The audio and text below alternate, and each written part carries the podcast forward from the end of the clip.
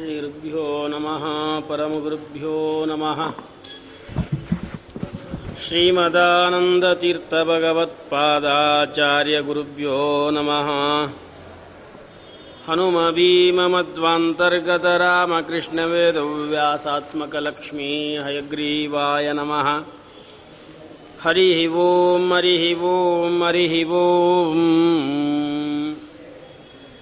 गुणगणनिलयं पतिं रमायाः जगदगदहनं च वासवीसूनुं मुनिकुलतिलकञ्च पूर्णबोधं गुरुरपि परमं गुरुञ्च मे वन्दे।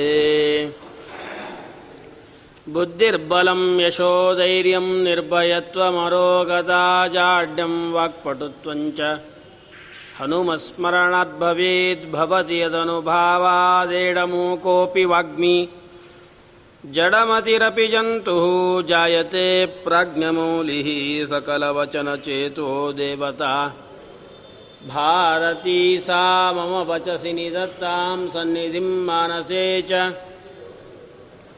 आपादमौलिपर्यन्तं गुरूणाम् आकृतिं स्मरेत् तेन विघ्नाः प्रणश्यन्ति सिद्ध्यन्ति च मनोरथाः सत्याभिज्ञकराब्जोत्तान् पञ्चाशद्वर्षपूजकान् सत्यप्रमोदतीर्तार्या नोमिन्यायसुधारतान् वेदेशमुनिसत्पादसेवासम्प्राप्त वैभवान्यादवार्यान् वरसुधा टीकाकारान्वयन्नुमः पृथ्वीमण्डलमध्यस्थाः पूर्णबोधमतानुगाः वैष्णवाः विष्णुहृदयाः तान्नमस्ये गुरुन्मम बुधैरपि सुदुर्बोधे ग्रन्थे यन्मम साहसं तप्पारयन्तु निपुणाः।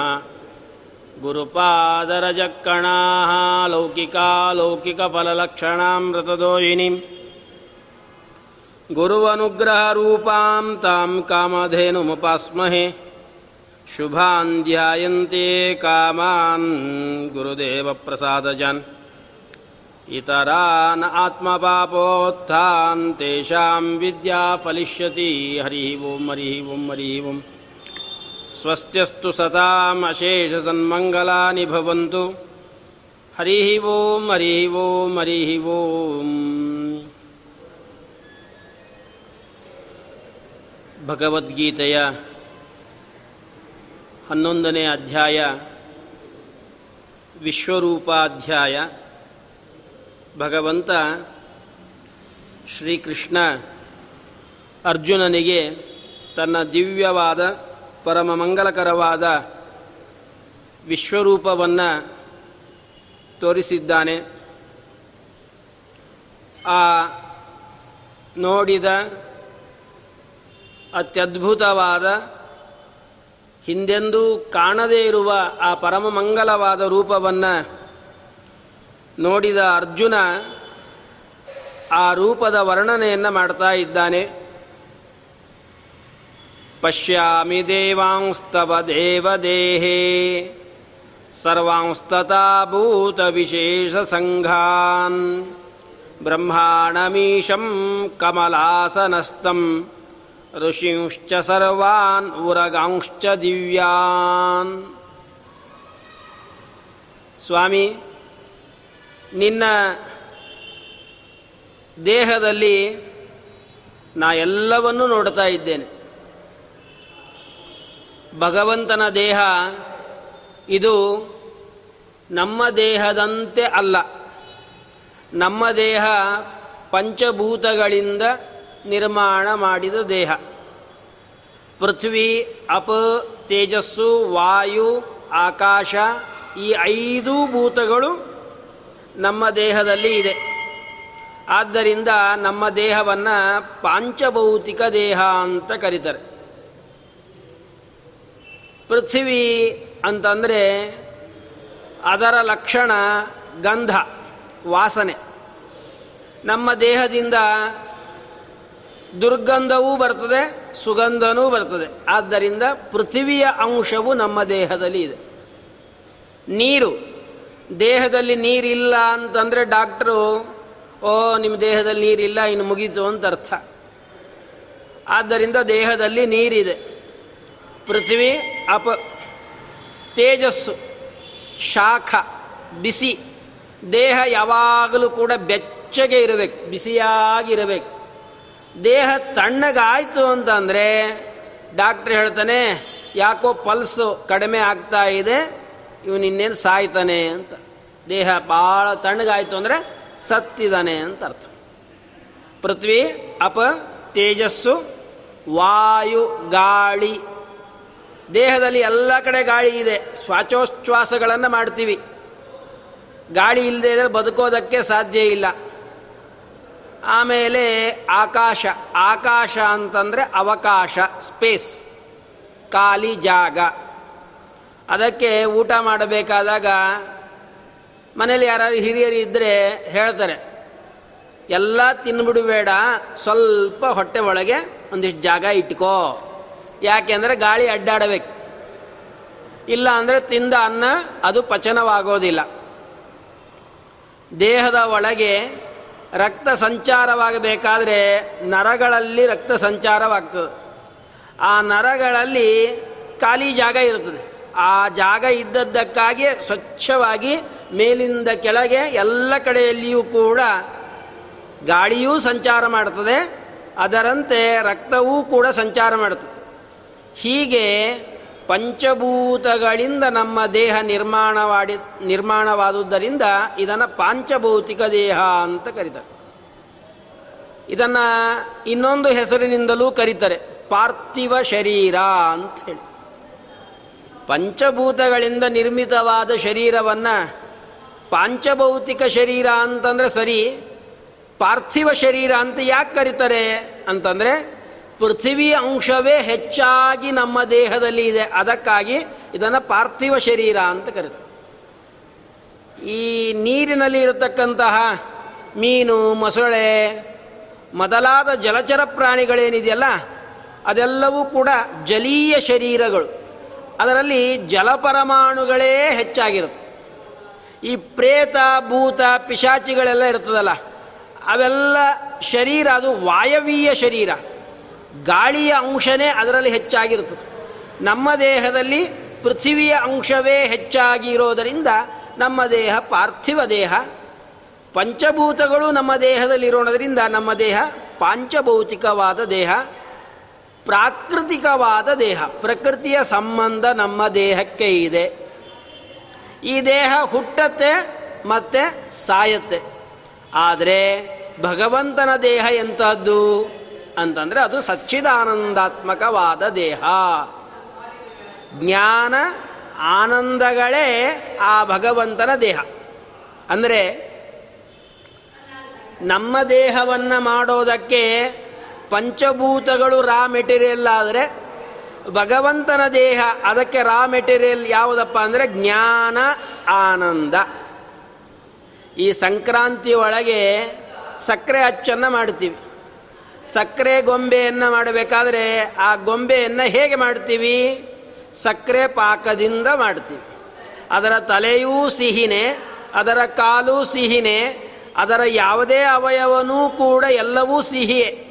ಹಾಗಿದ್ದ ಹಾಗೆ ಭಗವಂತನ ದೇಹ, ತಲೆ ಆಗಲಿ, ಕಣ್ಣಾಗಲಿ ಕಿವಿ ಆಗಲಿ ಒಂದು ಕೂದಲಾಗಲಿ, ಎಲ್ಲವೂ ಕೂಡ ಏನಾಗಿದೆ? ಜ್ಞಾನ ಆನಂದಾತ್ಮಕವಾಗಿದೆ. ಆದ್ದರಿಂದ ಅದು ಪಂಚಭೂತಗಳಿಗಿಂತ ಮೀರಿದ್ದು ಅಪ್ರಾಕೃತವಾದ ಶರೀರ ಅಂತ ಕರೀತಾರೆ. ಅಥವಾ ಜ್ಞಾನಾನಂದಾತ್ಮಕವಾದ ಶರೀರ ಅಂತ ಕರೀತಾರೆ. ಆದ್ದರಿಂದ ಅಂತಹ ಜ್ಞಾನಾನಂದಾತ್ಮಕವಾದ ಶರೀರ ಕೇವಲ ಮೂಲ ರೂಪ ಮಾತ್ರ ಜ್ಞಾನಾನಂದಾತ್ಮಕವಾದ ಶರೀರ ಉಳ್ಳದ್ದು ಅಂತ ಅರ್ಥ ಅಲ್ಲ. ಭಗವಂತ ಯಾವುದೇ ಅವತಾರವನ್ನು ಮಾಡಿದರೂ ಕೂಡ ಆ ಎಲ್ಲ ಅವತಾರಗಳಲ್ಲಿಯೂ ಆ ಭಗವಂತನ ದೇಹ ಎಂಥದ್ದು? ಅದು ಸಚ್ಚಿದಾನಂದಾತ್ಮಕವಾದದ್ದು ಹೊರತು ಪ್ರಾಕೃತವಾದದ್ದಲ್ಲ. ಅದಕ್ಕಾಗಿಯೇ ಭಗವಂತ ಅವತಾರ ಮಾಡಬೇಕಾದರೂ ಕೂಡ ಹದಿನಾರು ವರ್ಷದವನಾಗಿಯೇನೇ ಅವತಾರ ಮಾಡ್ತಾನೆ. ಪರಂಧಾಮಕ್ಕೆ ಹೋಗಬೇಕಾದರೂ ಕೂಡ ಅದೇ ದೇಹದಿಂದಲೇ ಪರಂಧಾಮಕ್ಕೆ ಹೋಗ್ತಾನೆ ಹೊರತು ದೇಹವನ್ನು ಭಗವಂತ ಬಿಟ್ಟು ಹೋಗೋದಿಲ್ಲ. ಹೊಸದಾದ ದೇಹವನ್ನು ಭಗವಂತ ಪಡೆಯೋದಿಲ್ಲ. ಯಾವಾಗಲೂ ಭಗವಂತ ಹದಿನಾರು ವರ್ಷದ ಮಗುವಾಗಿಯೇನೇ ಅವತಾರವನ್ನು ಮಾಡ್ತಾನೆ. ತರುಣನಾಗಿಯೇ ಅವತಾರ ಮಾಡ್ತಾನೆ. ಭಗವಂತ ಕೃಷ್ಣನಾಗಿ ಅವತಾರ ಮಾಡಬೇಕಾದಾಗ ವಸುದೇವ ದೇವಕಿಯರಿಗೆ ಭಗವಂತ ಹೇಗೆ ದರ್ಶನವನ್ನು ಕೊಟ್ಟ ಅಂತಂದರೆ ಹದಿನಾರು ವರ್ಷದವನಾಗಿಯೇನೇ ದರ್ಶನವನ್ನು ಕೊಟ್ಟಿದ್ದಾನೆ. ಶಂಖಚಕ್ರ ಗದಾ ಪದ್ಮಗಳನ್ನು ಧಾರಣ ಮಾಡಿಯೇನೆ. ಅದಕ್ಕಾಗಿಯೇ ವಸುದೇವ ಆ ಕೃಷ್ಣನ ರೂಪವನ್ನು ವರ್ಣನೆ ಮಾಡ್ತಾ ತಮದ್ಭುತಂ ಬಾಲಕಂ ಅಂಬುಜೇಕ್ಷಣಂ ಚತುರ್ಭುಜಂ ಶಂಖ ಗದಾದ್ಯುದಾಯುಧಂ ಶಂಕಚಕ್ರ ಗದಾಪದ್ಮಗಳನ್ನು ಧಾರಣೆ ಮಾಡಿರತಕ್ಕಂತಹ ಪರಮಮಂಗಲಕರವಾದ, ಜ್ಞಾನಾನಂದಾತ್ಮಕವಾದ, ಸಚ್ಚಿದಾನಂದಾತ್ಮಕವಾದ ದೇಹವನ್ನೇ ವಸುದೇವ ನೋಡಿದ, ದೇವಕಿ ನೋಡಿದ್ಲು. ದೇವಕಿ ಪ್ರಾರ್ಥನೆಯನ್ನು ಮಾಡಿದ್ಲಂತೆ ಕೃಷ್ಣನನ್ನು. ಕೃಷ್ಣ, ನೀನು ಸಾಕ್ಷಾತ್ ಪರಬ್ರಹ್ಮ, ನೀನು ದೇವರು. ನಮಗೆ ಗೊತ್ತು. ನೀನು ಹೀಗೆ ಹದಿನಾರು ವರ್ಷದವನಾಗಿಯೇನೇ ನನ್ನ ಬಳಿ ಇದ್ದರೆ ನಿನಗೆ ಸ್ತನಪಾನಾದಿಗಳನ್ನು ಮಾಡಿಸೋದಕ್ಕೆ ಸಾಧ್ಯ ಇಲ್ಲ. ಅದಕ್ಕಾಗಿ ಸಣ್ಣ ಕೂಸಾಗಿ ನೀನು ಅನುಗ್ರಹವನ್ನು ಮಾಡುವಂತ ಪ್ರಾರ್ಥನೆ ಮಾಡಿದಾಗ ದೇವಕಿಯ ಪ್ರಾರ್ಥನೆಗೆ ಅನುಗುಣವಾಗಿ ಭಗವಂತ ಬಬೂವ ಪ್ರಾಕೃತ ಶಿಶು ಶ್ರೀಮದ್ ಭಾಗವತ ಹೇಳುತ್ತದೆ, ಹದಿನಾರು ವರ್ಷದ ತರುಣನಾದಂತಹ ಭಗವಂತ ಸಣ್ಣ ಮಕ್ಕಳಂತೆ, ಪ್ರಾಕೃತ ಶಿಶುಗಳಂತೆ ಸಣ್ಣ ಮಗುವಾದ ಆಗ ದೇವಕಿ ತನ್ನ ತೊಡೆ ಮೇಲೆ ಕರೆದುಕೊಂಡು, ಸ್ತನಪಾನಾದಿಗಳನ್ನೆಲ್ಲ ಮಾಡಿಸಲು ಅಂತ. ಆದ್ದರಿಂದ ಭಗವಂತನ ದೇಹ ಅಂತಂದರೆ ನಮ್ಮ ದೇಹದಂತೆ ನಶಸಿ ಹೋಗುವಂತಹ ದೇಹ ಅಂತ ತಿಳಿದುಕೊಳ್ಳಬಾರದು.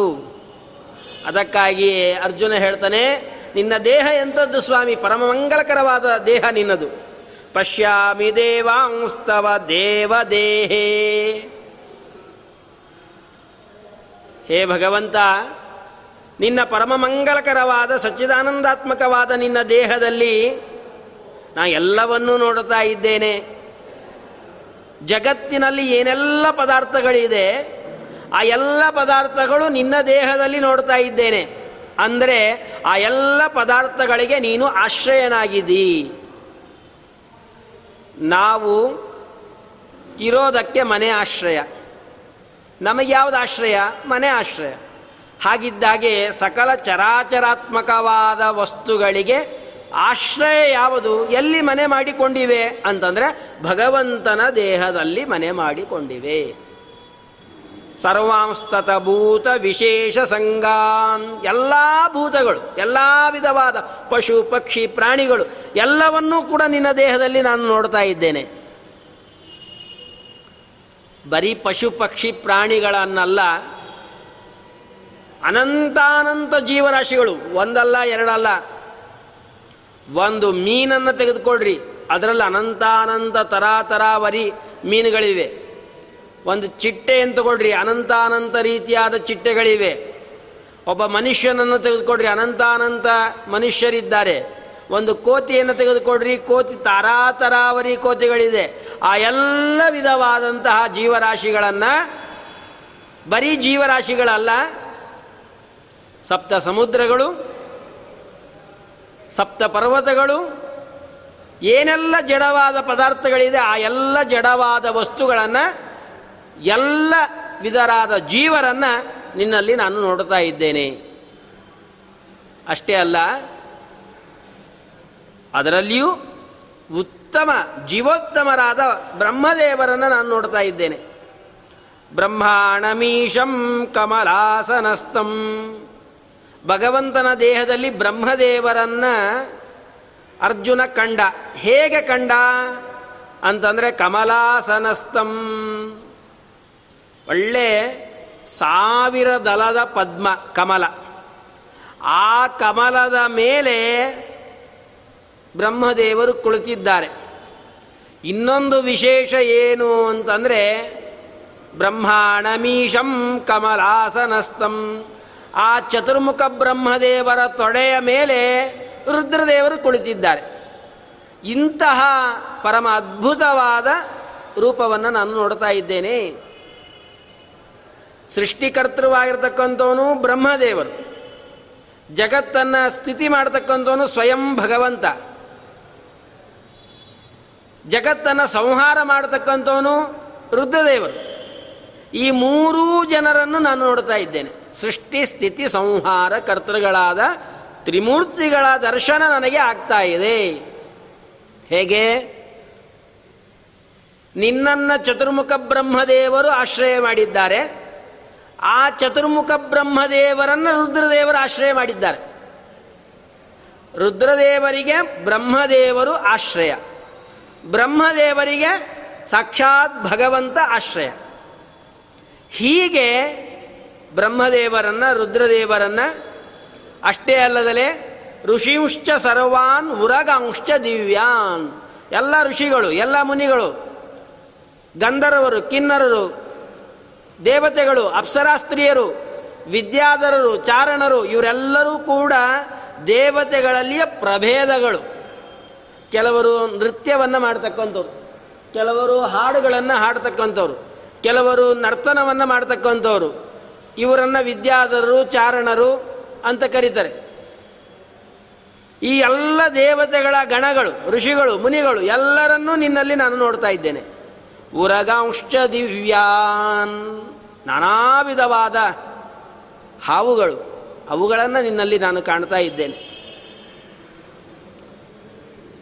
ನಮಗೆ ನಮ್ಮ ತಂದೆ ತಾಯಿಗಳು ಆಶ್ರಯರು. ಅಂದರೆ ನಾವೇನೇ ಕೆಲಸವನ್ನು ಮಾಡಬೇಕಾದರೂ ನಮಗೆ ಸ್ವಾತಂತ್ರ್ಯ ಇಲ್ಲ. ನಾವು ಯಾರ ಅಧೀನರಾಗಿ ನಾವು ಕೆಲಸಗಳನ್ನು ಮಾಡಬೇಕು? ನಮ್ಮ ತಂದೆ ತಾಯಿಗಳು, ನಮ್ಮ ಗುರುಗಳು ಯಾವ ಕೆಲಸವನ್ನು ಮಾಡುವಂತ ಮಾರ್ಗದರ್ಶನವನ್ನು ಮಾಡ್ತಾರೆಯೋ, ಆ ರೀತಿಯಾಗಿ ನಾವು ಕೆಲಸಗಳನ್ನು ಮಾಡಿದ್ರೆ ನಮ್ಮ ಜೀವನದಲ್ಲಿ ನಾವು ಸಕ್ಸಸ್ಸನ್ನು ಕಾಣ್ತೀವಿ. ನಮ್ಮ ತಲೆಗೆ ಬಂದಂಗೆ ನಾವು ಕೆಲಸಗಳನ್ನು ಮಾಡಿದ್ರೆ ನಮ್ಮ ಜೀವನದಲ್ಲಿ ನಮಗೆ ಶ್ರೇಯಸ್ಸಾಗೋದಿಲ್ಲ. ಆದ್ದರಿಂದ ನಾವು ಯಾರ ಅಧೀನ? ನಮ್ಮ ತಂದೆ ತಾಯಿಗಳ ಅಧೀನ. ನಮ್ಮ ತಂದೆ ತಾಯಿಗಳು ಅವರ ತಂದೆ ತಾಯಿಗಳ ಅಧೀನ. ಹೀಗೆ ಹೇಳ್ತಾ ಹೋದರೆ ಮನುಷ್ಯರೆಲ್ಲರೂ ಅವರು ಸತ್ಕರ್ಮಗಳನ್ನು ಮಾಡಬೇಕಾದರೆ ಮೊದಲಿಗೆ ವೇದ ಮಂತ್ರಗಳು ಬೇಕು. ಆ ವೇದ ಮಂತ್ರಗಳನ್ನು ಜ್ಞಾನ ದೃಷ್ಟಿಯಿಂದ ಮೊದಲಿಗೆ ಕಂಡುಕೊಂಡಂತಹ ಋಷಿಮುನಿಗಳು ಬೇಕು. ಆ ಋಷಿಮುನಿಗಳ ಅಧೀನ ನಾವಾಗಿದ್ದೇವೆ. ಅದಕ್ಕಾಗಿಯೇ ಪ್ರತಿನಿತ್ಯದಲ್ಲೂ ಬ್ರಹ್ಮಯಜ್ಞವನ್ನು ಮಾಡಬೇಕಾದಾಗ ಆ ಋಷಿಗಳು ಮಾಡಿದ ಉಪಕಾರ ಆ ಉಪಕಾರ ಸ್ಮರಣೆಗಾಗಿ ಅವರಿಗೆ ತರ್ಪಣವನ್ನು ಕೊಡೋದುಂಟು. ಅದನ್ನೇ ಋಷಿ ತರ್ಪಣ ಅಂತ ಕರೀತಾರೆ. ಅವರು ಯಾರನ್ನು ಆಶ್ರಯ ಮಾಡಿದ್ದಾರೆ? ದೇವತೆಗಳನ್ನು ಆಶ್ರಯ ಮಾಡಿದ್ದಾರೆ. ಪ್ರತಿಯೊಬ್ಬರೂ ದೇವತೆಗಳನ್ನು ಆಶ್ರಯ ಮಾಡಿದ್ದೇವೆ. ನಮ್ಮ ಕಣ್ಣು, ಮೂಗು, ಕಿವಿ, ಬಾಯಿ ಇವೆಲ್ಲವೂ ಕೂಡ ನಮಗೇನು ಅನ್ನಿಸ್ತಾ ಇರ್ತದೆ ಅವುಗಳೇ ತಮ್ಮಷ್ಟಕ್ಕೆ ತಾವೇ ತಮ್ಮ ತಮ್ಮ ಕೆಲಸಗಳನ್ನು ಮಾಡ್ತದೆ ಅಂತ ನಮಗನ್ನಿಸ್ತಿರ್ತದೆ ಕಣ್ಣು ನೋಡ್ತಾ ಇದೆ, ನೋಡ್ತಾ ಇರಬೇಕಾದ್ರೆ ಯಾರು ಬೇಕೇನೋ? ಯಾರೂ ಬೇಕಾಗಿಲ್ಲ. ಕಿವಿ ಶಬ್ದಗಳನ್ನು ಕೇಳುತ್ತೆ. ಶಬ್ದಗಳನ್ನು ಕೇಳಬೇಕಾದ್ರೆ ಯಾರಾದರೂ ಕೂಡ ಶಬ್ದಗಳನ್ನು ನಮ್ಮ ಕಿವಿಗೆ ತಂದು ಹಾಕಬೇಕೇನೋ? ಯಾರು ತಂದು ಹಾಕೋದು ಬೇಕಾಗಿಲ್ಲ. ನಮ್ಮ ಕೈ, ನಮ್ಮ ಬಾಯಿ, ನಮ್ಮ ಕೈಯಿಂದ ಅನ್ನವನ್ನು, ಆಹಾರವನ್ನು ತೆಗೆದುಕೊಂಡು ನಮ್ಮ ಬಾಯಿಯೊಳಗೆ ನಾವು ಹಾಕ್ತೀವಿ. ಮಧ್ಯದಲ್ಲಿ ಯಾರು ಬೇಕೇನೋ? ಯಾರು ಬೇ ಯಾರೂ ಬೇಕಾಗಿಲ್ಲ. ಹೀಗೆ ನಮ್ಮ ಎಲ್ಲ ಇಂದ್ರಿಯಗಳು ನಮ್ಮ ನಮ್ಮ ಕೆಲಸವನ್ನು ಸ್ವತಂತ್ರವಾಗಿ ಮಾಡ್ತದೆ ಅಂತ ನಮಗೆ ಅನ್ನಿಸ, ಅನ್ನಿಸುತ್ತೆ. ಆದರೆ ಅಲ್ಲ. ಅದರಲ್ಲಿ ತತ್ವಾಭಿಮಾನಿ ದೇವತೆಗಳು, ಆಯಾ ಇಂದ್ರಿಯಗಳಿಗೆ ಅಭಿಮಾನಿಗಳಾಗಿರ್ತಕ್ಕಂತಹ ತತ್ವಾಭಿಮಾನಿ ದೇವತೆಗಳು ಇದ್ದು ಆ ಎಲ್ಲ ಕೆಲಸಗಳನ್ನು ಮಾಡಿಸ್ತಾರೆ. ಆದ್ದರಿಂದ ನಾವು ಎಲ್ಲ ದೇವತೆಗಳನ್ನು ಆಶ್ರಯ ಮಾಡಿದ್ದೇವೆ. ಋಷಿ ಮುನಿಗಳನ್ನು ಆಶ್ರಯ ಮಾಡಿದ್ದೇವೆ. ಆ ಋಷಿ ಮುನಿಗಳು ದೇವತೆಗಳನ್ನು ಆಶ್ರಯ ಮಾಡಿದ್ದಾರೆ. ಆ ಎಲ್ಲ ದೇವತೆಗಳು, ತತ್ವಾಭಿಮಾನಿಗಳಾದ ದೇವತೆಗಳು ಯಾರನ್ನು ಆಶ್ರಯ ಮಾಡಿದ್ದಾರೆ ಅಂತಂದರೆ, ಅದಕ್ಕೆ ಶ್ರೀಮದ್ ಆಚಾರ್ಯರು ಪದ್ಮಪುರಾಣದ ಮಾತನ್ನು ಉದಾಹರಣೆಯನ್ನಾಗಿ ಮಾಡಿ ಹೇಳ್ತಾರೆ. ವಿಷ್ಣುಂ ಸಮಾಶ್ರಿತೋ ಬ್ರಹ್ಮ, ಬ್ರಹ್ಮಣೋ ಅಂಕಗತೋ ಹರಹ ಹರಸ್ಯಾಂಗ ವಿಶೇಷೇಷು ದೇವಾ ಸರ್ವೇಪಿ ಸಂಸ್ಥಿತಾ. ಎಲ್ಲ ದೇವತೆಗಳು ರುದ್ರದೇವರನ್ನು ಆಶ್ರಯ ಮಾಡಿದ್ದಾರೆ. ನೋಡ್ರಿ, ನಮ್ಮ ಎಲ್ಲ ಇಂದ್ರಿಯಗಳ ಮಧ್ಯದಲ್ಲಿ ಮನಸ್ಸು ಬಹಳ ಶ್ರೇಷ್ಠ. ಯಾಕೆ ಅಂದರೆ ಮನಸ್ಸೊಂದು ಇದ್ದರೆ ಎಲ್ಲ ಇಂದ್ರಿಯಗಳು ಕೆಲಸ ಮಾಡ್ತದೆ. ಅದೇ ಒಂದು ಮನಸ್ಸು ಇರಲಿಲ್ಲ ಅಂದರೆ ಎಲ್ಲ ಇಂದ್ರಿಯಗಳು ಗಟ್ಟಿ ಮುಟ್ಟಿಯಾಗಿದ್ದರೂ ಕೂಡ ಯಾವ ಕೆಲಸವನ್ನು ಮಾಡೋದಿಲ್ಲ. ಕಣ್ಣು ಗಟ್ಟಿ ಇದೆ, ಕಿವಿ ಗಟ್ಟಿ ಇದೆ, ಎಲ್ಲ ಸರಿ. ಆದರೆ ಮನಸ್ಸೇ ಅವನಿಗಿಲ್ಲ ಅಲ್ಲಿ. ಅಂತಂದರೆ ಯಾವುದು ಏನು ಕೆಲಸ ತಿಳಿಯೋದಕ್ಕೆ ಒಂದು ಉದಾಹರಣೆಯನ್ನು ಕೊಡಬೇಕಾದ್ರೆ ಟಿ ವಿ ನೋಡ್ತಾ ಇರ್ತೀವಿ. ಭಾರಿ ಮ್ಯಾಚ್ ನಡೀತಾ ಇರ್ತದೆ. ಒಂದು ಬಾಲು ಆರು ರನ್ ಬೇಕಾಗಿರುತ್ತದೆ. ಆ ಸಂದರ್ಭದಲ್ಲಿ ನಮ್ದು ಎಲ್ಲ ಗಮನ ಎದ್ರ ಮೇಲೆ ಇರ್ತದೆ ಟಿ ವಿ ಮೇಲೇ ಇರ್ತದೆ. ಆವಾಗ ಯಾರು ಕರೆದ್ರೂ ಕೇಳಿಸೋದಿಲ್ಲ. ಯಾರು ಬಂದು ಏನೇ ಪದಾರ್ಥವನ್ನು ಮನೆಯಿಂದ ತೆಗೆದುಕೊಂಡು ಹೋದರೂ ಗೊತ್ತಾಗೋದಿಲ್ಲ. ನೋಡ್ತಾನೆ ಇರ್ತೀವಿ, ಗೊತ್ತಾಗೋದಿಲ್ಲ. ಯಾರೋ ಒದರ್ತಾ ಇರ್ತಾರೆ, ಆದರೆ ಅದು ಕೇಳಿಸ್ತಾ ಇರೋದಿಲ್ಲ. ಯಾಕೆ? ಕಿವಿ ಇಲ್ಲೇನು? ಇದೆ. ಕಣ್ಣಿಲ್ಲೇನು? ಇದೆ. ಆದರೆ ಕಣ್ಣು, ಕಿವಿ ಎರಡೂ ಕೂಡ ಕೆಲಸ ಮಾಡೋದಿಲ್ಲ. ಯಾಕೆ ಮಾಡೋದಿಲ್ಲ ಅಂದರೆ ಮನಸ್ಸು ಬೇರೆ ಕಡೆ ಇದೆ. ಅದಕ್ಕಾಗಿ ಕೆಲಸವನ್ನು ಮಾಡೋದಿಲ್ಲ. ಮನಸ್ಸಿಗೆ ಅಂತಹ ಶಕ್ತಿ ಇದೆ. ಎಲ್ಲ ಇಂದ್ರಿಯಗಳನ್ನು ಹತೋಟಿಯಲ್ಲಿ ಇಡುವಂಥ ಶಕ್ತಿ ಮನಸ್ಸಿಗಿದೆ. ಮನಸ್ಸನ್ನು ಒಂದನ್ನು ನಿಗ್ರಹ ಮಾಡಿಬಿಟ್ರೆ ಎಲ್ಲ ಇಂದ್ರಿಯಗಳ ನಿಗ್ರಹವನ್ನು ಮಾಡ್ದಂಗ. ಅದಕ್ಕೆ ಆ ಮನಸ್ಸು ಅದನ್ನು ನಾವು ನಿಗ್ರಹ ಮಾಡಬೇಕು, ಅದನ್ನು ಕಟ್ಟಾಕಬೇಕು ಅಂತಂದರೆ ಎಲ್ಲಿ ಕಟ್ಟಾಕಬೇಕು ಯಾವುದೇ ಒಂದು ಪಶುಗಳನ್ನು ನಾವು ಕಟ್ಟಾಕಬೇಕು ಪಶುವನ್ನು ಕಟ್ಟಾಕ್ಬೇಕಾದ್ರೆ ಅದಕ್ಕೊಂದು ಕಂಬ ಅಂತಿರುತ್ತೆ. ಅಲ್ಲಿ ನಾವು ಕಟ್ಟಾಕ್ತೀವಿ ಹಂಗಿದ್ದಂಗೆ ನಮ್ಮ ಮನಸ್ಸೆಂಬ ಪಶುವನ್ನು ನಾವು ಕಟ್ ಹಾಕಬೇಕು. ಎಲ್ಲಿ ಕಟ್ ಹಾಕಬೇಕು? ಅಂತಂದರೆ ಭಗವಂತನ ಪಾದಾರವಿಂದದಲ್ಲಿ ಕಟ್ ಹಾಕ. ಬೇರೆ ಎಲ್ಲೇ ಕಟ್ ಹಾಕಿದ್ರೂ ಕೂಡ ಆ ಪಶು ಬಿಚ್ಚಿಕೊಂಡು ಓಡಿ ಬಂದುಬಿಡ್ತದೆ ಆದರೆ ಒಂದು ಕಡೆ ಕಟ್ಟಿದ್ರೆ ಎಂದಿಗೂ ಓಡಿ ಬರೋದಿಲ್ಲ. ಅದನ್ನೇ ಭಗವಂತ ಹೇಳ್ತಾನೆ. ಒಮ್ಮೆ ನೀವು ನಿಮ್ಮ ಮನಸ್ಸನ್ನು ನನಗೆ ಕೊಡ್ರಿ ನೀವು ಕೊಡೋದಷ್ಟೇ ನಿಮ್ಮ ಕೆಲಸ. ಕೊಟ್ಟ ಮೇಲೆ ಮುಗೀತು ಅದು ವಾಪಸ್ ನಿಮಗೆ ಬರೋದಿಲ್ಲ. ಹಾಗೆ ಭಗವಂತ ಹಿಡ್ಕೊಂಡ್ಬಿಡ್ತಾನೆ. ಅದಕ್ಕೊಂದು ಉದಾಹರಣೆ ಬೇಕು ಅಂತಂದರೆ, ಒಳ್ಳೆ ಸಂಗೀತ ಕಚೇರಿ ನಡೀತಾ ಇರ್ತದೆ. ಭಾರೀ ಸಂಗೀತ ಕಚೇರಿ ನಡೀತಾ ಇರ್ತದೆ.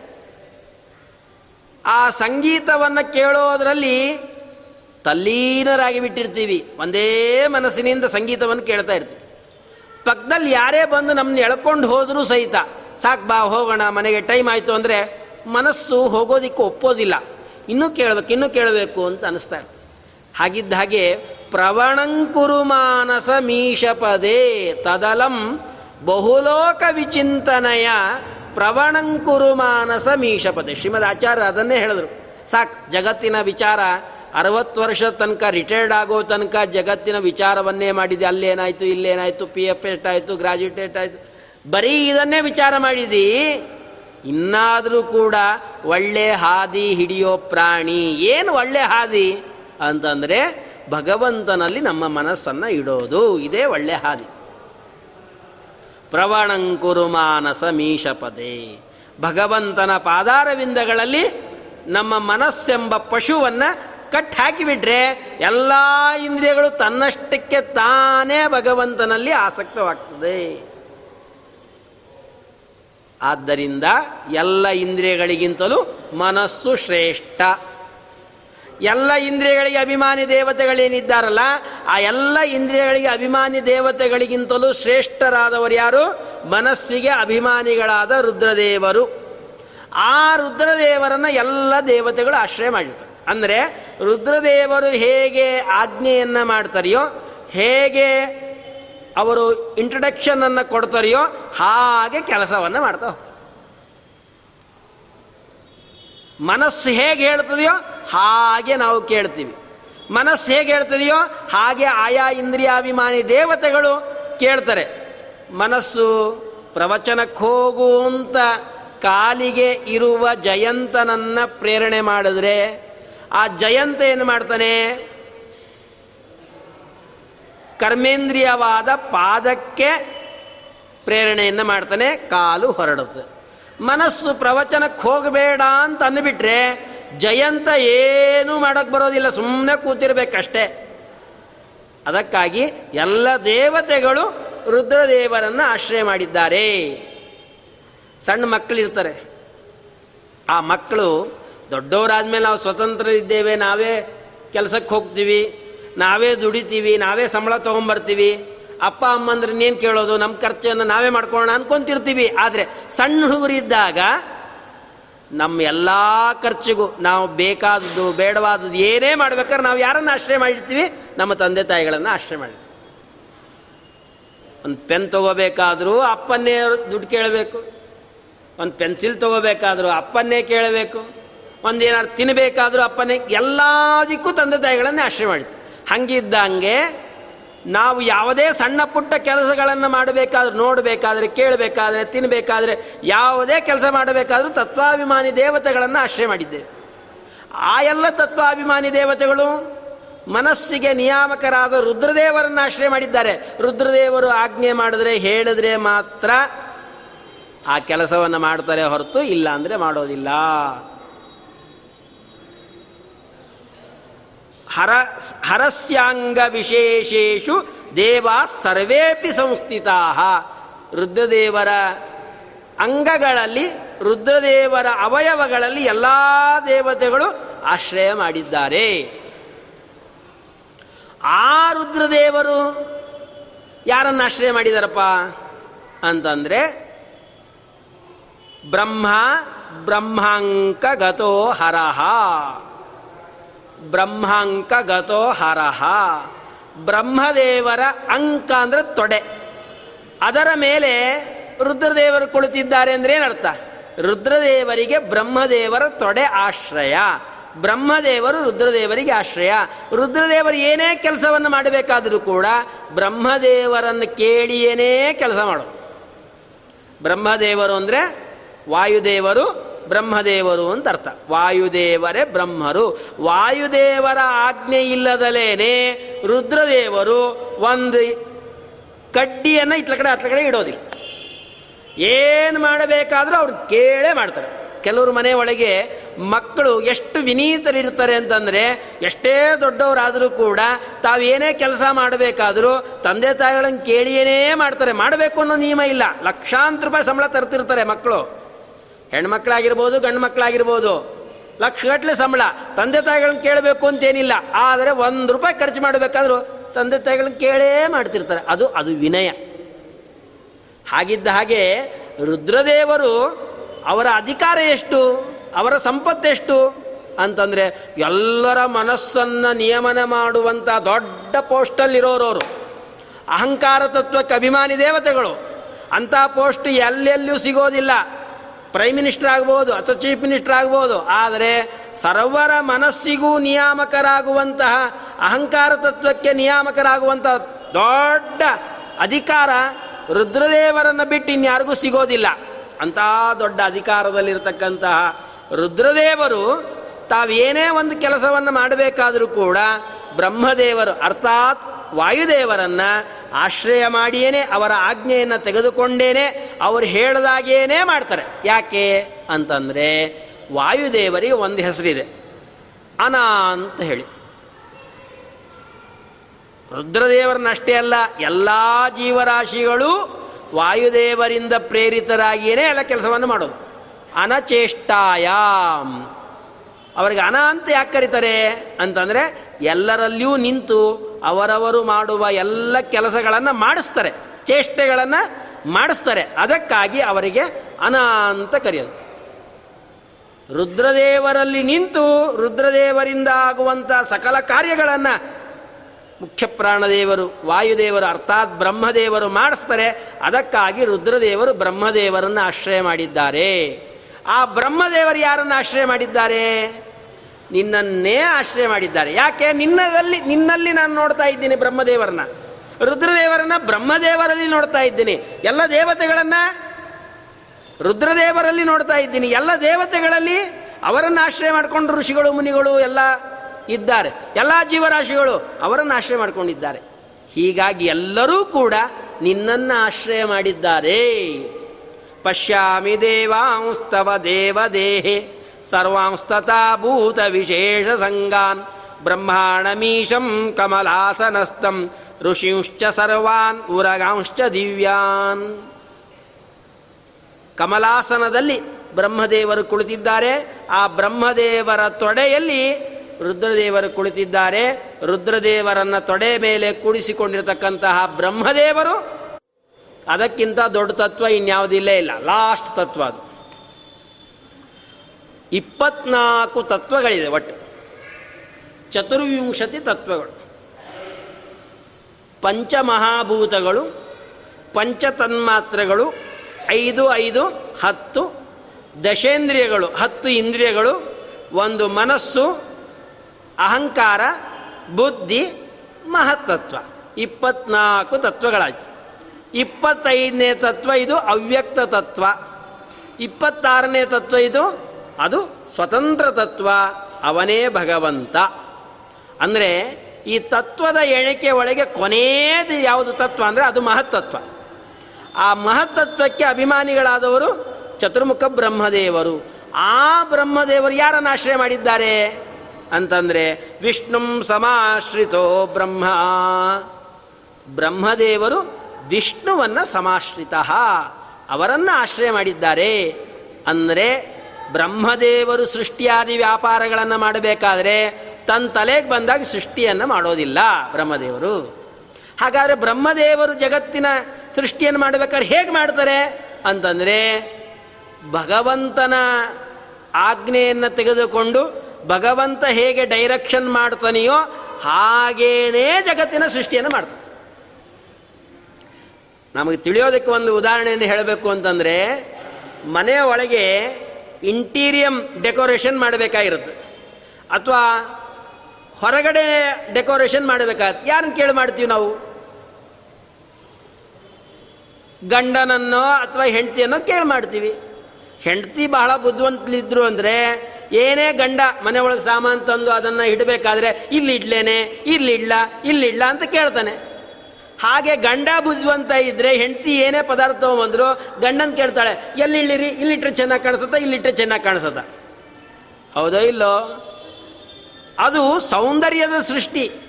ಮನೆ ಬಹಳ ಚೆನ್ನಾಗಿ ಕಾಣಬೇಕು ಅಂತ ಪದಾರ್ಥಗಳನ್ನು ಅಲ್ಲಲ್ಲೇ ತಂದು ಇಟ್ಟು ಮನೆಯನ್ನು ಶೃಂಗಾರವನ್ನಾಗಿ ಮಾಡಿ ಸೃಷ್ಟಿ ಮಾಡ್ತಿರಲ್ಲ, ಅದೊಂದು. ಹಾಗಿದ್ದಾಗೆ ಜಗತ್ತನ್ನು ಸುಂದರವಾಗಿ ಕಾಣೋ ಹಾಗೆ ಬ್ರಹ್ಮದೇವರು ಸೃಷ್ಟಿಯನ್ನು ಮಾಡಬೇಕಲ್ಲ, ಸೃಷ್ಟಿಯನ್ನು ಮಾಡಬೇಕಾದ್ರೆ ಅವರು ಯಾರ ಡೈರೆಕ್ಷನನ್ನು ತೆಗೆದುಕೊಳ್ತಾರೆ ಅಂದರೆ, ವಿಷ್ಣು ಸಮಾಶ್ರಿತೋ ಬ್ರಹ್ಮ ಅಂದರೆ ಸ್ವತಂತ್ರವಾಗಿ ಜಗತ್ತನ್ನು ಸೃಷ್ಟಿ ಮಾಡುವ ಶಕ್ತಿ ಬ್ರಹ್ಮದೇವರಿಗೆ ಇಲ್ಲ. ಆ ಬ್ರಹ್ಮದೇವರ ಒಳಗೆ ಭಗವಂತ ಬ್ರಹ್ಮ ಎಂಬ ಹೆಸರಿನಿಂದ ಇದ್ದು ಜಗತ್ತಿನ ಸೃಷ್ಟಿಯನ್ನು ಮಾಡ್ತಾನೆ. ಜಗತ್ತಿನ ಸೃಷ್ಟಿ ಮಾಡೋನೂ ಭಗವಂತನೇ. ಜಗತ್ತಿನ ಸಂಹಾರವನ್ನು ಮಾಡುವವನು ಭಗವಂತನೇ, ಜಗತ್ತಿನ ಸ್ಥಿತಿಯನ್ನು ಮಾಡುವವನು ಭಗವಂತನೇ. ಆದರೆ ಬ್ರಹ್ಮದೇವರು ಜಗತ್ತಿನ ಸೃಷ್ಟಿ ಮಾಡ್ತಾರೆ, ರುದ್ರದೇವರು ಜಗತ್ತಿನ ಪ್ರಳಯವನ್ನು ಮಾಡ್ತಾರೆ ಅಂತ ಅಲ್ಲಲ್ಲೇ ಶಾಸ್ತ್ರಗಳಲ್ಲಿ ಹೇಳ್ತದಲ್ರಿ ಅಂತಂದರೆ ಬ್ರಹ್ಮದೇವರು ಜಗತ್ತಿನ ಸೃಷ್ಟಿಯನ್ನು ಮಾಡ್ತಾರೆ ಅಂತಂದರೆ ಆ ಬ್ರಹ್ಮದೇವರನ್ನು ಅಧಿಷ್ಠಾನವನ್ನಾಗಿ ಮಾಡಿಕೊಂಡು ಭಗವಂತ ಆ ಬ್ರಹ್ಮದೇವರಲ್ಲಿ ಬ್ರಹ್ಮ ಎಂಬ ರೂಪದಿಂದ ಇದ್ದು ಜಗತ್ತಿನ ಸೃಷ್ಟಿಯನ್ನು ಮಾಡ್ತಾನೆ. ಬ್ರಹ್ಮಣಿ ಬ್ರಹ್ಮ ರೂಪೋಸೋ ಶಿವರೂಪಿ ಶಿವೇ ಸ್ಥಿತ. ಬ್ರಹ್ಮದೇವರಲ್ಲಿ ಬ್ರಹ್ಮನಾಗಿದ್ದು ಜಗತ್ತಿನ ಸೃಷ್ಟಿಯನ್ನು ಮಾಡ್ತಾನೆ. ರುದ್ರದೇವರಲ್ಲಿ ಇಬ್ಬರು ಬಂದರು ನೋಡ್ರಿ ಅವಾಗ. ರುದ್ರದೇವರಲ್ಲಿ ಬ್ರಹ್ಮದೇವರೂ ಇದ್ದಾರೆ ಭಗವಂತನೂ ಇದ್ದಾನೆ. ರುದ್ರದೇವರ ಒಳಗೆ ಬ್ರಹ್ಮದೇವರಿದ್ದಾರೆ. ಆ ಬ್ರಹ್ಮದೇವರ ಒಳಗೆ ಭಗವಂತ ಇದ್ದು, ಆ ಭಗವಂತನಿಗೆ ಬ್ರಹ್ಮ ಅಂತನೂ ಹೆಸರು, ಶಿವ ಅಂತನೂ ಹೆಸರು. ಶಿವನಾಮಕನಾಗಿ ಶಿವನಲ್ಲಿ ಇದ್ದು ಜಗತ್ತಿನ ಪ್ರಲಯವನ್ನು ಮಾಡ್ತಾನೆ. ಆದ್ದರಿಂದ ಎಲ್ಲ ದೇವತೆಗಳು ಭಗವಂತನನ್ನು ಆಶ್ರಯ ಮಾಡಿದ್ದಾರೆ. ಎಲ್ಲ ದೇವತೆಗಳು ರುದ್ರದೇವರನ್ನ, ರುದ್ರದೇವರು ಬ್ರಹ್ಮದೇವರನ್ನ, ಬ್ರಹ್ಮದೇವರು ಆ ಭಗವಂತನನ್ನು ಆಶ್ರಯ ಮಾಡಿ ಏನೇ ಪ್ರತಿಯೊಂದು ವ್ಯಾಪಾರಗಳನ್ನು ಮಾಡ್ತಾರೆ, ಇಂತಹ ಭಾರೀ ವ್ಯವಸ್ಥೆಯಿಂದ ಏನು ದೇವತೆಗಳೆಲ್ಲ ಇದ್ದಾರೆ, ಆ ಎಲ್ಲ ದೇವತೆಗಳೂ ಕೂಡ ನಿನ್ನ ಸಚ್ಚಿದಾನಂದಾತ್ಮಕವಾದ ದೇಹದಲ್ಲಿ ನಾನು ನೋಡ್ತಾ ಇದ್ದೇನೆ ಅಂತ ಉದ್ಗಾರವನ್ನು ಮಾಡ್ತಾನೆ. ಅಷ್ಟೇ ಅಲ್ಲ ಸ್ವಾಮಿ, ನಿನ್ನ ದಿವ್ಯವಾದ ಪರಮ ಅದ್ಭುತವಾದ ರೂಪ ಹೇಗಿದೆ? ಅಂತಂದರೆ ಒಂದು ಮುಖ ನೋಡೋದಕ್ಕೆ ಎಷ್ಟು ಜನ್ಮದ ಪುಣ್ಯ ಬೇಕು ನೋಡ್ರಿ. ಭಗವಂತನ ಒಂದು ಮುಖ. ಅದಕ್ಕೆ ಅಂತಿರ್ತಾರೆ, ಏ, ನಂದು ಒಂದೇ ಮುಖ ನೋಡಿದ್ದೀನಿ ನೀನು. ಎರಡನೇ ಮುಖ ನೋಡಿಲ್ಲ, ಎರಡನೇ ಮುಖ ತೋರಿಸ್ತೀನಿ ಅಂತಿರ್ತಾರೆ ಸಾಮಾನ್ಯವಾಗಿ ಜನರು. ಆದರೆ ಭಗವಂತ ಎಷ್ಟು ಮುಖಗಳನ್ನು ತೋರಿಸ್ತಾ ಇದ್ದಾನೆ. ಆ ಭಗವಂತನ ಮುದ್ದಾದ ಸುಂದರವಾದ ಒಂದು ಮುಖವನ್ನು ನೋಡಬೇಕಾದ್ರೇನೆ ಒಂದು ಮುಖ ಅಲ್ಲ. ಒಂದು ಭಗವಂತನ ಉಗುರು ದರ್ಶನವಾಗಬೇಕಾದ್ರೇ ಅನಂತಾನಂತ ಜನ್ಮಗಳಲ್ಲಿ ಸಾಧನೆ ಮಾಡಿರ್ಬೇಕು. ಹೇಳ್ತಾರೆ, ಅಪರೋಕ್ಷ ಜ್ಞಾನ ಆಗಬೇಕಾದ್ರೆ ಯಾರ್ಯಾರಿಗೆ ಎಷ್ಟೆಷ್ಟು ಆಗ್ತದೆ ಅಪರೋಕ್ಷ ಜ್ಞಾನ? ಅಪರೋಕ್ಷ ಜ್ಞಾನ ಅಂದರೆ ದೇವರ ದರ್ಶನ.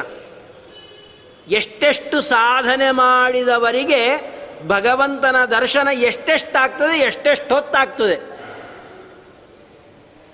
ಭಾರೀ ಸಾಧನೆಯನ್ನು ಮಾಡಿರ್ತಕ್ಕಂಥ ವ್ಯಕ್ತಿಗಳಿಗೆ ಎಷ್ಟಾಗ್ತದೆ ಅಂದರೆ ದೇವರ ಬಲಗಾಲಿನ ಹೆಬ್ಬೆರಳಿನ ಉಗುರು ಅದು ತುದಿ ಭಾಗ ದರ್ಶನ ಆಗ್ತದೆ. ಎಷ್ಟೊತ್ತಾಗ್ತದಪ್ಪ ಅಂತಂದರೆ ಒಂದು ಸೆಕೆಂಡಿನಲ್ಲಿ ನೂರ ಒಂದು ಭಾಗ ಮಾಡಿದರೆ ಅದೆಷ್ಟು ಭಾಗ ಬರ್ತದೆಯೋ ಅಷ್ಟು ಮಾತ್ರ ಕಾಲ ದರ್ಶನವಾಗ್ತದೆ. ಅಂದರೆ ಮಿಂಚೊಮ್ಮೆ ಒಂದ್ಸಲ ಹಿಂಗೆ ಬಂದು ಹಿಂಗೆ ಹೋಗಿಬಿಟ್ರೆ ಮುಗಿದೋಯ್ತು. ನಮಗಲ್ಲ, ನಿಮಗಲ್ಲ. ನಾರದರಂತಹ ನಾರದರಿಗೆ ಭಗವಂತ ದರ್ಶನ ಎಷ್ಟು ಕೊಟ್ಟ? ಅಂದರೆ ಅಷ್ಟೇ ಕೊಟ್ಟನಂತ ನಾರದರು ದಾಸಿಯ ಮಗನಾಗಿ ಹುಟ್ಟಿದಾಗ ಸರಿ ತಾಯಿನೂ ಸತ್ತು ಹೋದ್ಲಿ, ಎಲ್ಲ ಆಗೋಯ್ತು. ಹೊರಟರು ದೇವರ ದರ್ಶನ ಮಾಡಬೇಕು ಅಂತೇಳಿ. ಒಂದು ವೃಕ್ಷದ ಕೆಳಗೆ ಮಲಗಿದ್ದಾರೆ. ಆವಾಗ ಭಗವಂತ ದರ್ಶನ ಕೊಟ್ಟನಂತೆ, ಹೇಗೆ ಕೊಟ್ಟ ಅಂತಂದರೆ ತಟಿ ಯಥಾ ಅಂತದೆ ಭಾಗವತ. ತಟಿ ಯಥಾ. ಹೇಗೆ ಮಿಂಚು ಒಂದು ಕ್ಷಣದಲ್ಲಿ ಬಂದು ಹೋಗಿಬಿಡಬೇಕು, ಫ್ರಾಕ್ಸ್ ಆಫ್ ಸೆಕೆಂಡಲ್ಲಿ ಮಿಂಚು ಬರ್ತದೆ, ಹೋಗಿಬಿಡ್ತದೆ. ಹಾಗಿದ್ದ ಹಾಗೆ ಭಗವಂತ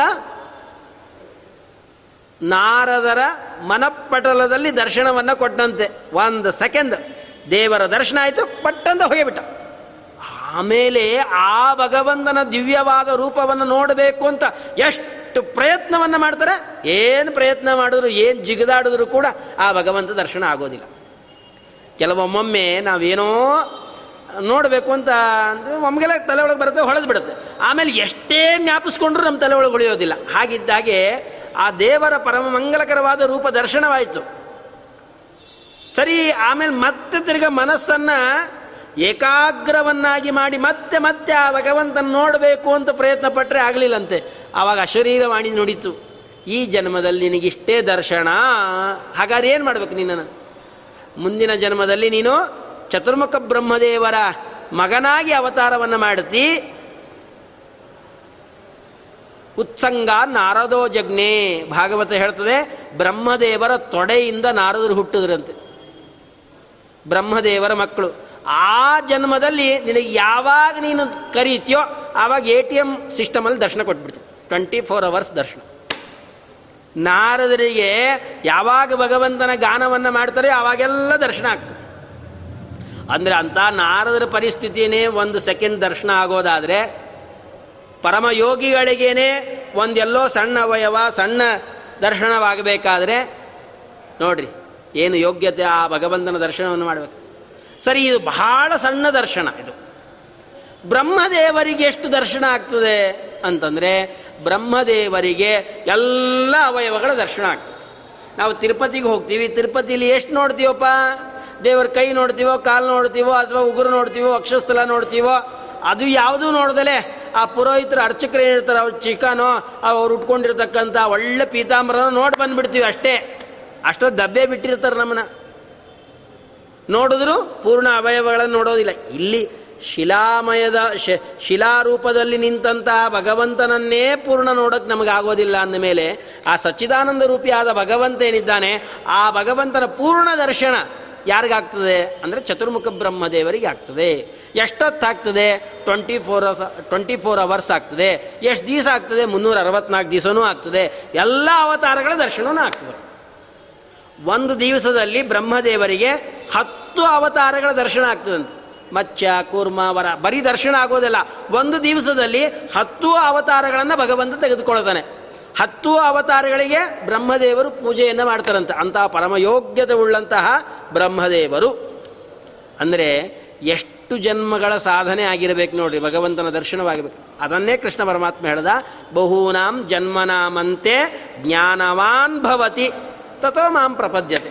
ಅನೇಕ ಅನೇಕ ಅನೇಕ ಜನ್ಮಗಳ ಸಾಧನೆಯನ್ನು ಮಾಡದ ಮೇಲೆ ನಾನು ಅವನಿಗೆ ದರ್ಶನವನ್ನು ಕೊಡ್ತೀನಿ.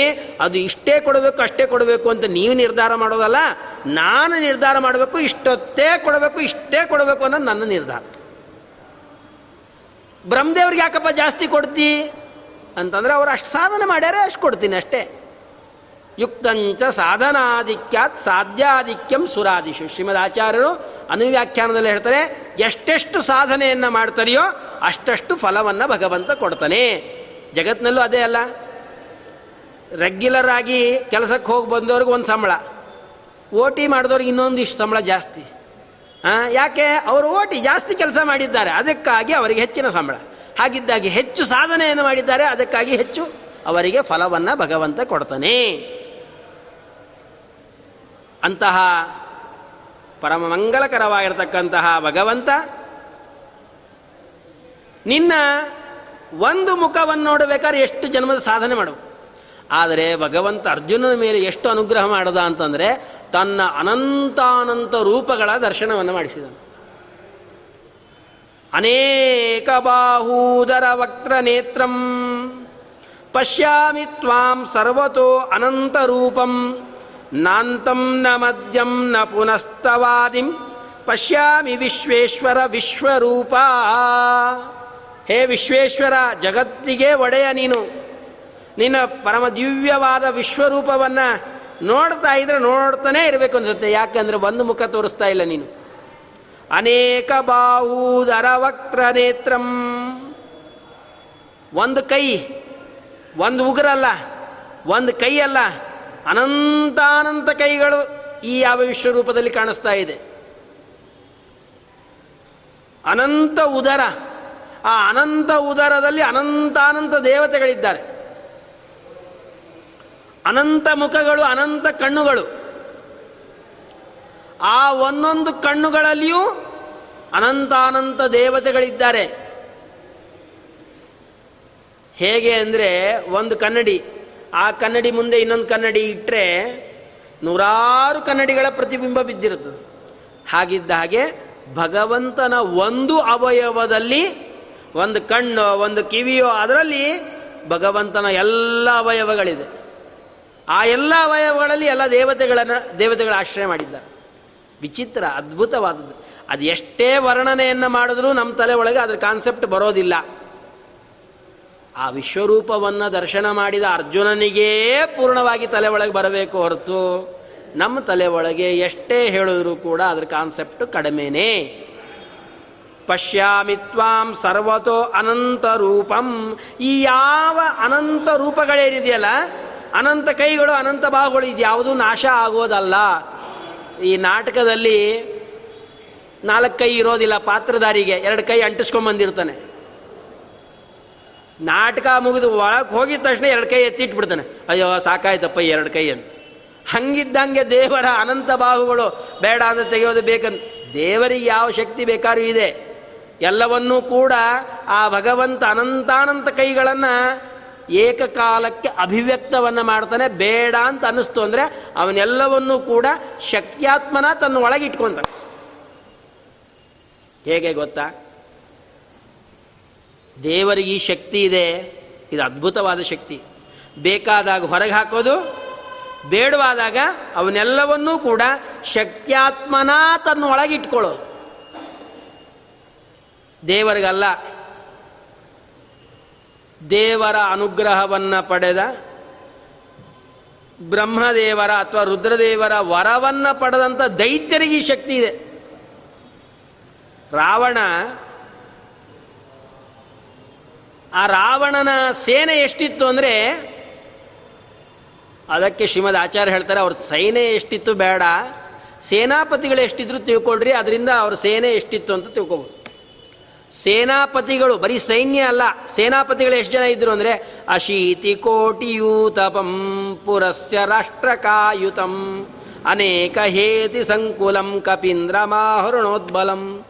ಅಶೀತಿ ಕೋಟಿಯೂತಪಂ, ಎಂಬತ್ತು ಕೋಟಿ ಬರೀ ಸೇನಾಪತಿಗಳು. ಅಶೀತಿ ಕೋಟಿಯೂತಪಂ, ಎಂಬತ್ತು ಕೋಟಿ ಬರೀ ಸೇನಾಪತಿಗಳಾದರೆ, ಸೇನೆ ಇನ್ನೆಷ್ಟು ದೊಡ್ಡದಿರಬೇಕು, ಅದು ಮೂರನೇ ಒಂದು ಭಾಗ. ಪೂರ್ಣ ಅಲ್ಲ, ಮೂರನೇ ಒಂದು ಭಾಗ ಅದು. ಅಷ್ಟು ಜನರನ್ನ ಪುಟ್ಟ ಲಂಕಾಪಟ್ಟಣದಲ್ಲಿ ಹೇಗಿಟ್ಟಿದ್ದಪ್ಪ? ಅಂತಂದರೆ ಅವನಿಗೆ ಬ್ರಹ್ಮ, ರುದ್ರದೇವರ ವರಬಲ ಇತ್ತಂತ.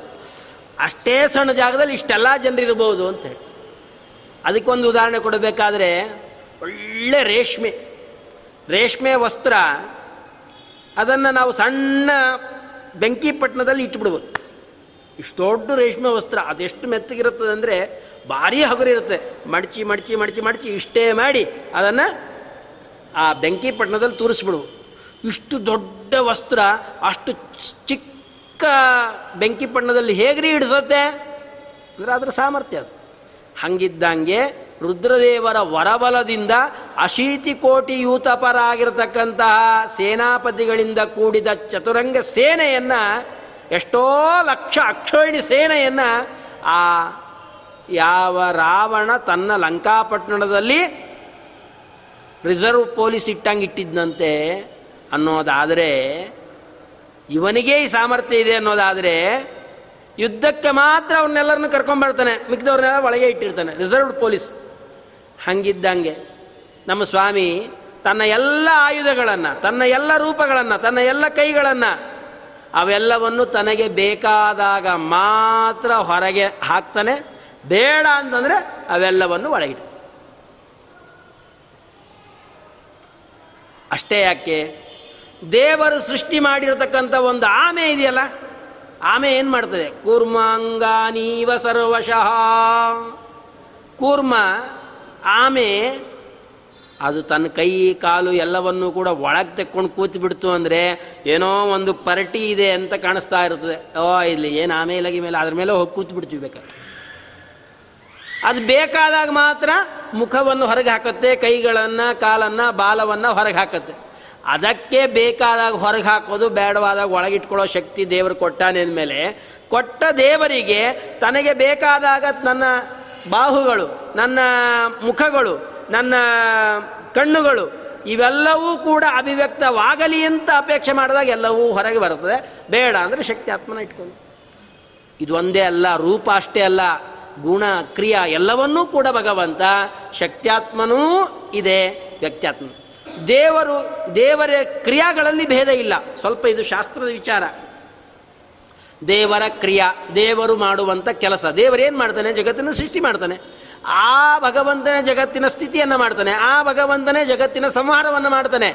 ಮೂರನ್ನೂ ಅವನೇ ಮಾಡೋದು. ಆ ಕ್ರಿಯಾಗಳಲ್ಲಿ ವ್ಯತ್ಯಾಸ ಇಲ್ಲ.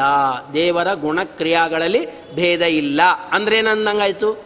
ಯಾವಾಗಲೂ ಭಗವಂತ ಜಗತ್ತಿನ ಸೃಷ್ಟಿ ಮಾಡಬೇಕಾದಾಗ ಸ್ಥಿತಿ ಮಾಡಲಿ, ಸ್ಥಿತಿ ಮಾಡಬೇಕಾದ ಲಯ ಮಾಡಲಿ, ಯಾವಾಗೂ ಲಯನೇ ಮಾಡ್ತಿರ್ಬೇಕು. ಯಾವಾಗ ಸೃಷ್ಟಿನೇ ಮಾಡ್ತಿರ್ಬೇಕು. ಯಾವಾಗ ಸಂಹಾರ ಒಂದು ಕಾಲದಲ್ಲಿ ಸೃಷ್ಟಿ, ಒಂದು ಕಾಲದಲ್ಲಿ ಸಂಹಾರ, ಒಂದು ಕಾಲದಲ್ಲಿ ಸ್ಥಿತಿ. ಹಿಂಗೆಂಗೆ? ಅಂತಂದರೆ ಅದಕ್ಕೆ ಶ್ರೀಮದ್ ಆಚಾರ್ಯ ಉತ್ತರವನ್ನು ಕೊಡ್ತಾರೆ, ಭಗವಂತ ತನ್ನ ಎಲ್ಲ ಕ್ರಿಯೆಗಳು ಎಲ್ಲ ಕಾಲದಲ್ಲಿ ಇದ್ದರೂ ಕೂಡ ಕೆಲವು ಕ್ರಿಯೆಗಳನ್ನು ಭಗವಂತ ಅದನ್ನು ಅಭಿವ್ಯಕ್ತಗೊಳಿಸ್ತಾನೆ, ಬೇಕಾದಾಗ ಹೊರಗೆ ಹಾಕ್ತಾನೆ, ಬೇಡವಾದಾಗ ಅದನ್ನು ಒಳಗಿಟ್ಕೊಳ್ತಾನೆ. ಯಾವಾಗ ಜಗತ್ತಿನ ಸೃಷ್ಟಿಯನ್ನು ಮಾಡುವ ಕ್ರಿಯೆಯನ್ನು ಅಭಿವ್ಯಕ್ತ ಮಾಡಿರ್ತಾನೆಯೋ, ಆವಾಗ ಜಗತ್ತಿನ ಸಂಹಾರವನ್ನು ಮಾಡುವ ಶಕ್ತಿಯನ್ನು ತನ್ನ ಒಳಗೆ ಇಟ್ಕೊಂಡಿರ್ತಾನೆ, ಶಕ್ತ್ಯಾತ್ಮನ ಇಟ್ಕೊಂಡಿರ್ತಾನೆ, ಅದನ್ನು ಅಭಿವ್ಯಕ್ತ ಮಾಡೋದಿಲ್ಲ. ಯಾವಾಗ ಜಗತ್ತಿನ ಸಂಹಾರವನ್ನು, ಜಗತ್ತನ್ನು ಪ್ರಳಯ ಮಾಡುವ ಶಕ್ತಿಯನ್ನು ಅಭಿವ್ಯಕ್ತಗೊಳಿಸಿರ್ತಾನೆಯೋ, ಆವಾಗ ಜಗತ್ ಸೃಷ್ಟಿ ಮಾಡುವುದನ್ನು ತಾನು ಶಕ್ತ್ಯಾತ್ಮನ ಇಟ್ಕೊಂಡಿರ್ತಾನೆ. ಅದಕ್ಕಾಗಿ ಭಗವಂತನ ಗುಣಕ್ರಿಯಾದಿಗಳಲ್ಲಿ ಯಾವ ವ್ಯತ್ಯಾಸವೂ ಇಲ್ಲ. ಇದಕ್ಕೆ ನಾಂತಂ ಇದಕ್ಕೆ ನಾಶ ಇಲ್ಲ, ಕೊನೆ ಇಲ್ಲ. ದೇವರ ಮುಖ ಎಷ್ಟಿದೆ? ಅನಂತ ಅಂತ ಇಷ್ಟೇ ಹೇಳ್ಬೋದು ಹೊರತು. ಎಷ್ಟು? ಹತ್ತು, ನೂರು, ಸಾವಿರ. ಮುಗೀತು ಅನ್ನೋ ಹಾಗಿಲ್ಲ. ನಾಂತಂ ನ ಮದ್ಯಂ ನ ಪುನಸ್ತವಾದಿಂ. ಯಾವಾಗ ಹುಡ್ತು? ಅದು ಇಲ್ಲ. ಆದಿ ಅಂತ್ಯಗಳಿಲ್ಲ. ಪಶ್ಯಾಮಿ ವಿಶ್ವೇಶ್ವರ ವಿಶ್ವರೂಪ. ಅನೇಕ ಅನ್ನೋ ಶಬ್ದಕ್ಕೆ ಎಲ್ಲೇ ಅನೇಕ ಅನ್ನೋ ಶಬ್ದ ಬಂದರೂ ಕೂಡ ಅನಂತ ಅಂತ ಅರ್ಥವನ್ನು ಇಟ್ಕೊಳ್ಬೇಕು ಅಂತ ಶ್ರೀಮದ್ ಆಚಾರ್ಯ ಹೇಳ್ತಾರೆ. ಯಾಕೆ ಅಂತಂದರೆ ಋಗ್ವೇದ ಖಿಲ ಮಂತ್ರದಲ್ಲಿ ಬರ್ತದೆ. ವಿಶ್ವತಶ್ಚಕ್ಷು ಉತ ವಿಶ್ವತೋ ಮುಖ. ವಿಶ್ವತೋ ಬಾಹುರುತ ವಿಶ್ವತಸ್ಮಾತ್. ಸಂಬಾಹುಭ್ಯಾಂ ದಮತಿ ಸಂಪ್ರತತ್ಯೇದ್ಯಾವಾ ಭೂಮಿ ಜನಯಂದೇ ಭಯೇಕ. ವಿಶ್ವತಶ್ಚಕ್ಷು ವಿಶ್ವ ಅನ್ನೋ ಶಬ್ದಕ್ಕೂ ಸರ್ವಂ ಸಮಸ್ತಂ ವಿಶ್ವಂ ಅನಂತಂ ಪೂರ್ಣಮೇವ ಚ. ಶ್ರೀಮದ್ ಆಚಾರ್ಯ ಹೇಳ್ತಾರೆ, ವಿಶ್ವ ಅನಂತ ಅನೇಕ ಈ ಎಲ್ಲ ಶಬ್ದಗಳಿಗೆ ಅನಂತ ಅಂತ ಅರ್ಥ. ಆದ್ದರಿಂದ ಭಗವಂತನ ಬಾಹು ಭಗವಂತನ ಮುಖ, ಭಗವಂತನ ನೇತ್ರ, ಭಗವಂತನ ಆಯುಧಗಳು, ಭಗವಂತನ ರೂಪ, ಗುಣ, ಕ್ರಿಯಾ ಈ ಎಲ್ಲವೂ ಕೂಡ ಅನಂತಾನಂತವಾಗಿದೆ. ಅಂತಹ ಅನಂತಾನಂತವಾದ ರೂಪ, ಆಯುಧಗಳು, ಭಗವಂತನ ಗುಣಗಳು, ಅವನು ಮಾಡುವಂಥ ಕ್ರಿಯೆಗಳು ಎಲ್ಲವನ್ನೂ ಕೂಡ ಆ ಅರ್ಜುನ ಆ ವಿಶ್ವರೂಪದಲ್ಲಿ ದರ್ಶನವನ್ನು ಮಾಡ್ತಾ ಇದ್ದಾನೆ. ಮುಂದಿನ ವಿಚಾರವನ್ನು ನಾಳೆ ತಿಳಿಯೋಣ. ಹರೇ ನಮಃ ಶ್ರೀ ಕೃಷ್ಣಾರ್ಪಣ. ಸರ್ವೇಂದ್ರಿಯ ಪ್ರೇರಕೇಣ ಶ್ರೀ ಪ್ರಾಣಪತಿರೀರಿತ ತವೋಚಮಹಂಸೇನ ಪ್ರಿಯತಾಂಕಮಲಾಲಯ ಮದ್ವೇಷಾರ್ಪಣಮಸ್ತು